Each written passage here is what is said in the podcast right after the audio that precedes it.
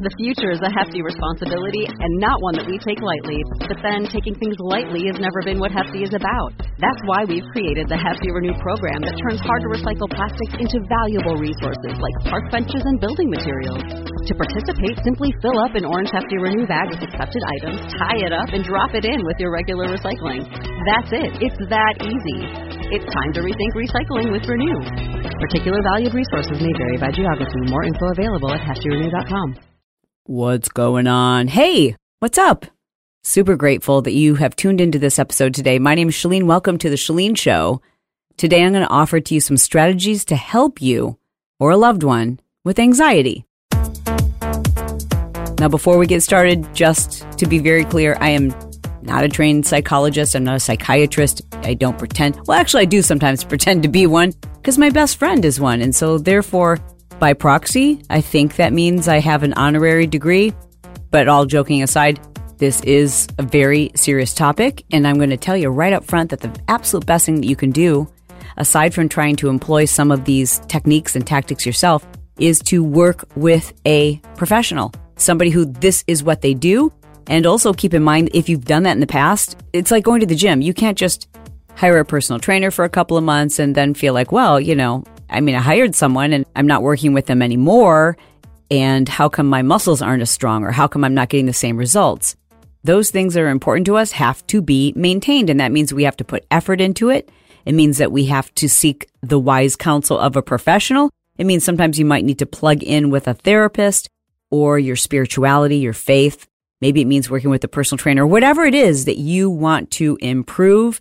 If it's important to you, while I absolutely love that you're working on it yourself, you're trying to manage it, you're learning techniques and coping mechanisms, even just by listening to this podcast today, I also want to encourage you to consider going the next step, especially if, you know, at the end of this podcast, you're like, okay, I'm going to try it for a week, but it just, I'm still suffering and it feels like it's getting worse. Well, then it might be time to try another approach.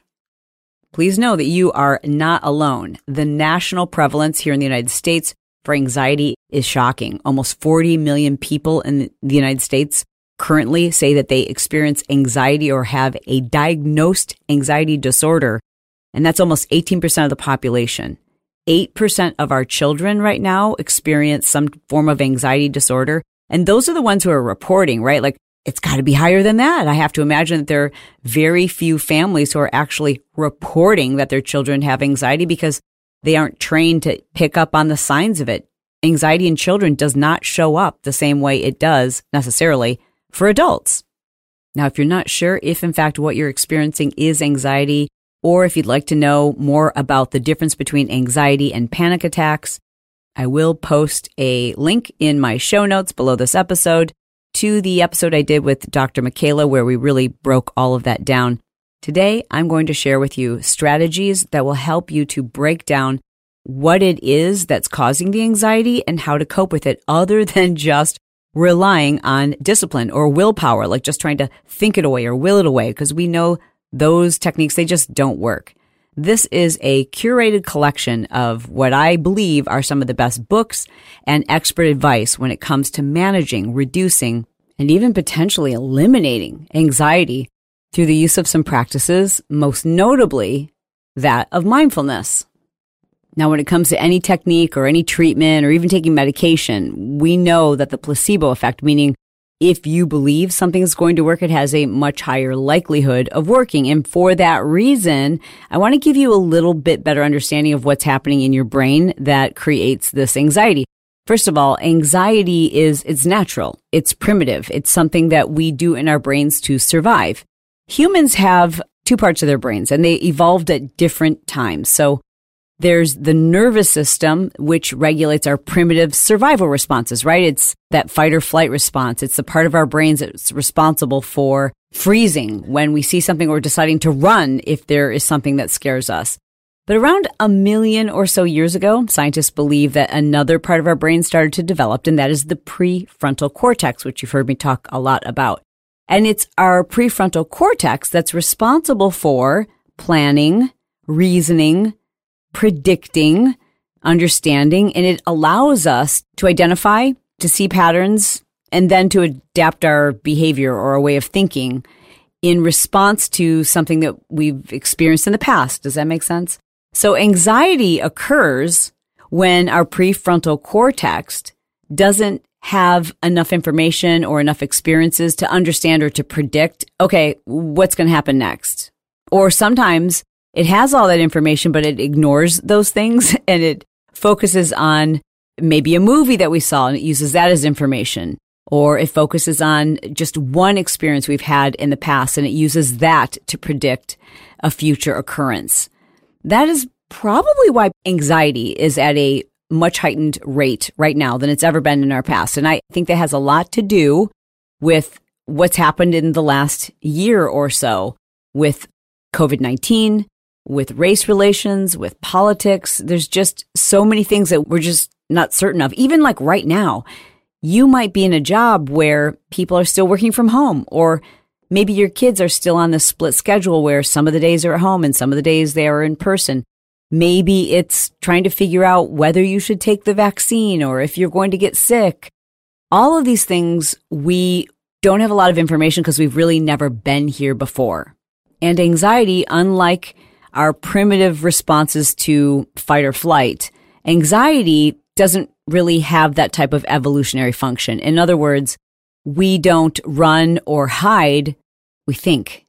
It's an evolutionary function of our brain where we just start feeling anxious. And that feeling of anxiety actually serves a survival purpose as well. Because that in the past would tell our ancestors, like, okay, I'm feeling anxious. So therefore I need to problem solve. I have to kind of predict what it is I need to do in order to stay safe, which is not exactly easy to do when you don't have a lot of information. Like, when have we ever been facing a global pandemic?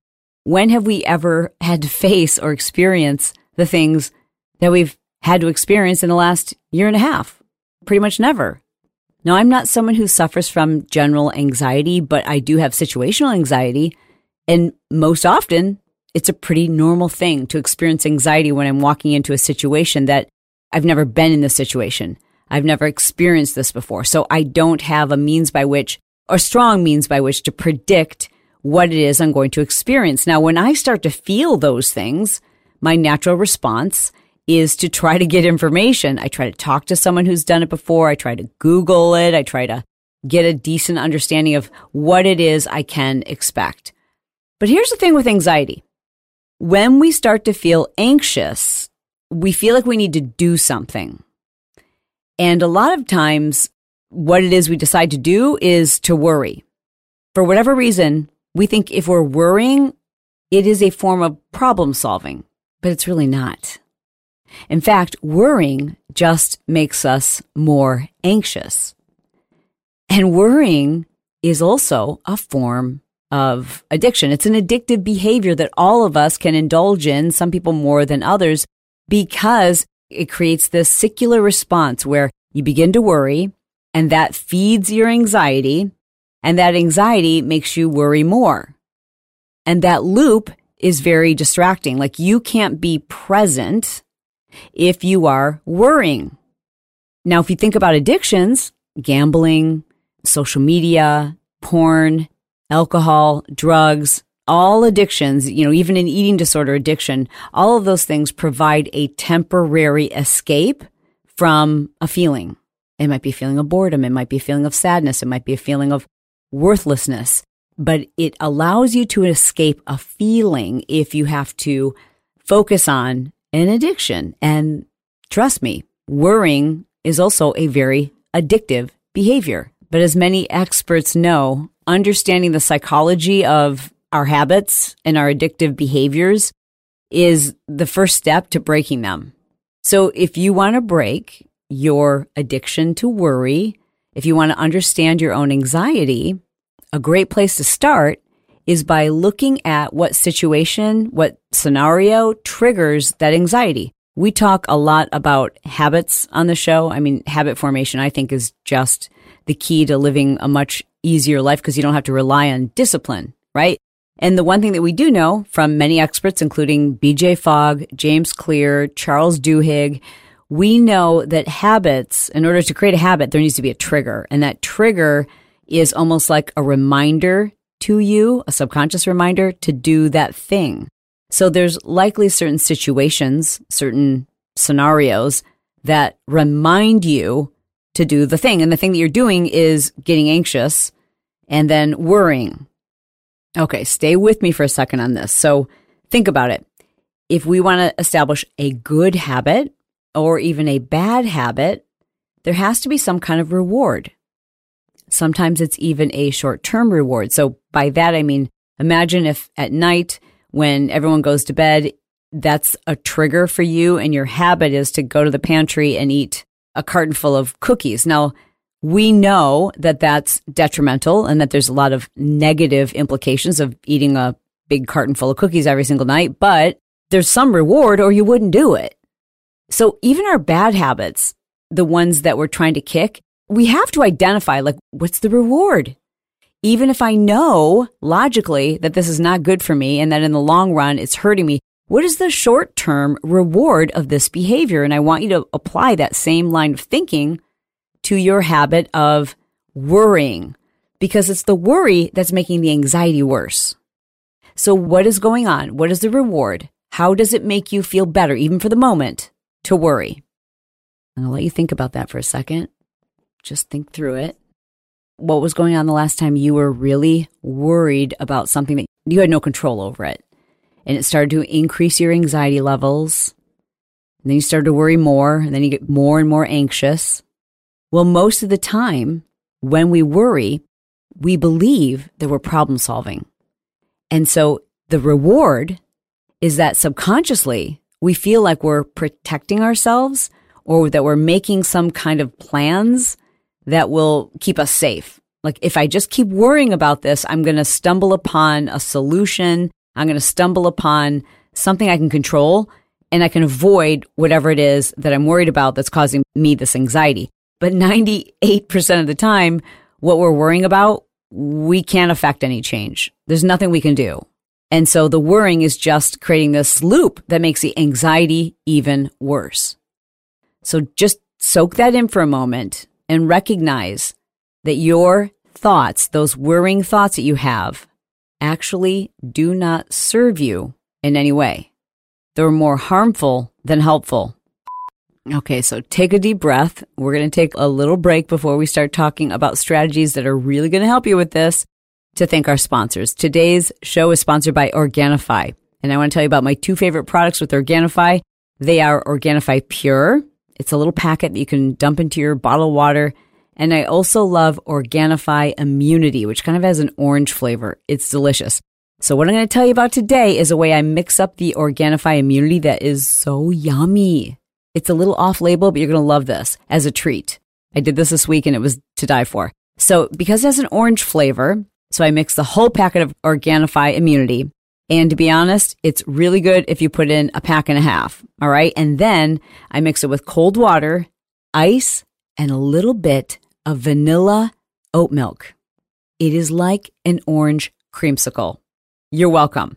And on top of that, it has 500% of your daily vitamin C. It's got your zinc, your vegan vitamin D3. It bolsters your immune system, so it improves your immune support. It's got antiviral, antifungal, and antibacterial support, and it contains high potency mushroom beta glucans. You gotta love those superfoods. Anyways, that's my special recipe for Organifi Immunity, but I mean, all their products are fantastic, and I, I just love that they come in powdered form. I can throw them in my water, have them as a hot drink at night, and get all of my essential superfoods and know that they're 100% USDA certified organic. Thank you, Organifi, for sponsoring the show. Thank you, Lifers, for supporting the show by giving Organifi a try. By using the code Chalene, you get 20% off all of their products. Again, it's Organifi, O-R-G-A-N-I-F-I dot com forward slash Chalene. Use the code Chalene for 20% off everything. O-R-G-A-N-I-F-I dot com forward slash Chalene. All right back to the show. So we left off talking about how it is there is a reward, how it is we feel a reward for doing something that is considered a bad habit or something that we're trying to change, like worrying. So, what we do know about the science of habit from the many experts we've had on the show is that it is much easier to substitute a new behavior than it is to just eliminate a behavior. And it's also much easier to create a new habit around an already existing habit. So for our purposes, when it comes to thinking about how worry relates to anxiety, I want you to understand the fact that that is, it's a mental activity. It's a mental activity that's now become a habit, right? So how can we take that behavior, that mental activity, and substitute it with a different type of mental activity, a different behavior, if you will, that it serves us, that actually lessens our anxiety versus heightens it? Well, the answer is mindfulness. And a study from 2010 from Harvard University found that we live on autopilot like 50% of the time. And while this can be very useful, it also means that we kind of lose our sense or our ability to be present in the moment, which makes it really hard to interrupt those bad habits, those destructive thought patterns. But it can be done. But the way that we do that is by identifying, by catching ourselves when we slip into autopilot, when we're doing things subconsciously, unconsciously almost, where we don't even realize, like, you've done this, where you're driving to a location and then suddenly you're not where you were supposed to be going because you were on autopilot. You weren't even thinking about it. Your brain took over and you just ended up where you normally go. And that can only happen because you weren't being mindful in that moment. So mindfulness training or training yourself to be mindful is a really powerful thing, a very powerful tool that you, you have the ability to develop to interrupt the habit loop that happens when you start to feel anxious and then worry. But in order to do that, we have to take a different approach when it comes to the reward center, the reward that we feel for worrying. You need to think differently about it. When we get stuck on autopilot, our brains get stuck in these kind of like outdated ways of wiring our behaviors. But when we learn to become mindful, what we're able to do is assess what the real reward is. Like using our logic in the present moment and to understand, like, what am I really getting out of this? When you notice yourself doing something, a habitual activity, a habitual behavior that you know is not good for you, like, you know, maybe there's immediate reward, like the example I gave you of snacking at night or, or smoking cigarettes or, or whatever it is. What you want to ask yourself is, okay, what is the experience that I'm having in this moment? And what is the actual reward? Focus on the actual reward, which usually there isn't an actual reward. Usually there is a long-term negative impact of it. So instead of focusing on, oh, it feels really good to take a drag off the cigarette or, oh, wow, these cookies are really yummy and they're delicious. The second you start to catch yourself engaging in a particular behavior, train yourself to become aware in the moment of what the long term detrimental impact of it is.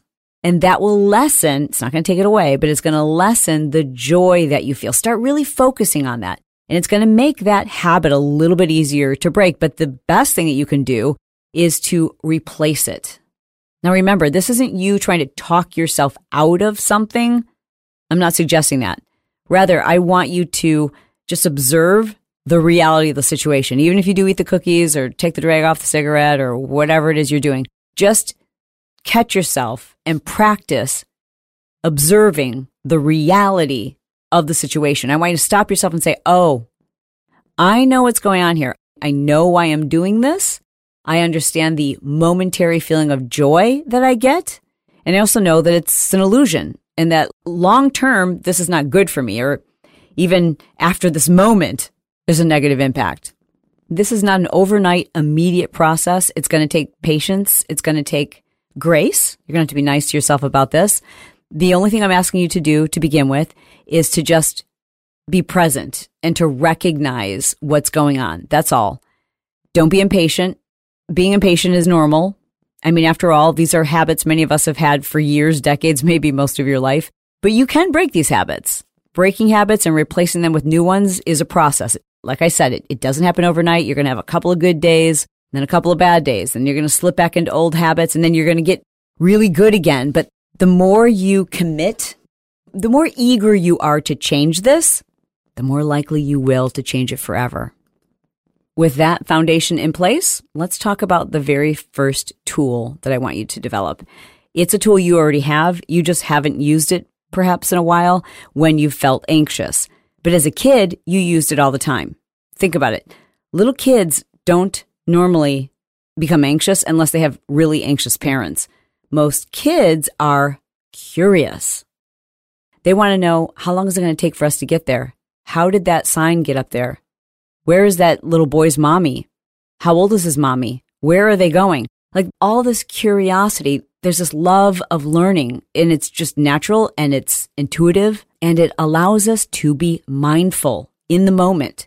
Experiments at the University of California, Davis have shown us that when people are curious, it opens up our dopamine pathways. I mean, it fires up all of the electrons and synapses in our brain and it connects those things to the reward centers and the hippocampus. It's almost impossible to be worried and anxious and curious at the same time. What we do though, as anxious adults, is when we don't have information, rather than being curious about figuring out what the missing information is, for example, when we were at the beginning of this pandemic and everyone was freaking out about will there be enough supplies? Will there be enough food at the grocery store? No one knew the answer to that. And so a few people started going crazy with toilet paper. And then we all got worried about toilet paper. No one actually got curious enough to understand supply chains and to figure out if, in fact, that was something we needed to be worried about. Instead, we all just worried about it. I want you to write this sentence down. You ready? If you've got a pen and a piece of paper, awesome. If not, you could type it in your phone. If you're driving, you can do this later. But here's the question I want you to ask the next time you're feeling anxious. It is, hmm, what's going on here? And I actually want you to make that sound. Just go, hmm. It's like the sound of curiosity, the sound that you make when you're not quite sure what the heck is going on. It's not the sound that you make when you try to fill in the gaps. That's the sound and the question that we ask when we're trying to figure something out. Our brain loves certainty. And that is why we stress, we worry, and we fill in the gaps with things that make us worry even more because we want certainty, even though we're not creating it with our worry. We feel like we are. So, in order to break this habit, the first tool that I want you to use is curiosity. Asking questions, being curious, forces us to be mindful. We can't worry and be mindful at the same time. In fact, it pulls us into mindfulness when we're asking questions. Asking questions like, How do I feel? Is there a clock in this room? What color is the couch? How many plants do I see in this room? Even simple questions like that will pull you out of an obsessive loop of worrying, which is heightening your anxiety, and will force you to be present, to be mindful. Breathing exercises are another great way to help your body become mindful. Breathing helps you to stay focused, helps you to focus on your body. It helps you to focus on, frankly, your breathing instead of thinking about everything else. Now, that's a practice. I mean, there's great YouTube videos, but my favorite person to recommend to you is Samantha Skelly. She's been a featured guest on our show before, and I will put a link in our show notes so you can listen to that episode where she will actually walk you through a breathing exercise. Breathing can help us to feel relaxed and centered and reduce anxiety. Now, I want to give you a variety of mindful exercises because you're going to find the one that feels most natural, that you actually feel the reward from it and begin practicing that instead of worrying, right? So another example might be meditation. I just cannot say enough amazing things about meditation. I have so many friends who swear by it. I personally, I'm not great about sitting quietly with no music, no sound, and without doing a guided meditation. I prefer a guided meditation. You might be able to practice meditation on your own. If not, start with a moving meditation. If you've never tried a moving meditation, you don't even know what you've been missing. You could have one set, downloaded, ready to go on your phone I've recorded tons of them. All you have to do is search moving meditation, Chalene Johnson on whatever podcast app you're listening to, and you'll find a whole bunch of them there for you for free. Those will help you to be mindful. Many therapists also suggest the body scan exercise. For this, you just lay down or you can sit up comfortably in a chair, palms facing up, preferably eyes closed. And the first thing you'll become aware of is your breathing. And then once you have focused on your breathing, you begin with your toes and move up through the feet and then every part of your lower legs, your knees, your thighs, your pelvis, abdomen, your chest, your back, your hands, your arms, up through the neck, back of the head, the face, top of the head. And you want to spend about one minute on each body part before moving to the next, if at all possible. Of course, I flew through that very quickly, but the body scan exercise, just continuing to repeat that is going to make you present. It's going to make you mindful and it's going to break that habit. Some therapists recommend using a leaf or raisins or something that has a lot of texture, is interesting to look at, interesting to scan, plants, something that forces you to like really stop and observe. And, and I personally think this works best when you're picking something in nature because I mean, Mother Nature will absolutely fascinate you and fill you with awe and gratitude. At least that's what I found. Whether it's holding a handful of rocks or sand, or leaves or looking at raisins or fruit, like just looking at all the intricacies that Mother Nature has created or God has created. And it's just fascinating to look at the crevices and the colors and the textures to notice the way things smell and feel. And that will pull you into mindfulness. The key here, however, is creating a couple of these different exercises so that you can pull from that toolbox, if you will, the next time you catch yourself being triggered by something that heightens your anxiety. Catching yourself before you start looping into a worrying cycle and producing that habitual way of thinking that just creates more anxiety and sometimes ultimately a panic attack. You're going to interrupt that pattern. Now, this is just like breaking any other habit and replacing it with a good habit. It doesn't happen overnight. You've got to be focused on what it is you want. You've got to start focusing on the reward and you have to be patient and gentle and forgiving with yourself, but you also have to be persistent. You want to replace this negative habit because it doesn't serve you. And it may be holding you back. It may be limiting you in so many ways. And, and you know that. And by replacing worry with mindfulness, you can begin to break the cycle of anxiety. Lastly, I want to mention that friend of the show, Dr. Mcayla, was a contributor for this episode. She is also our resident anxiety and EMDR specialist. Dr. Mcayla is world renowned. I mean, people fly in from all over, literally all over the world to work with her. She's just the best, the absolute best. That might not be in the budget for you. Maybe you can't afford to do a one on one session. And I have to tell you, she's got this really great membership program that's specifically just designed for people with general anxiety. And you can learn more about it. It's incredibly affordable. drmcayla.com forward slash lifeline. Be sure to check that out. And then ultimately, remember, finding a good therapist is a really important thing that you can do, even if you've worked with a therapist in the past. As I always like to say, it's kind of like working with a fitness trainer. Like you're going to find someone who you fit with, some you won't, and you'll evolve and you'll probably want a, different therapist.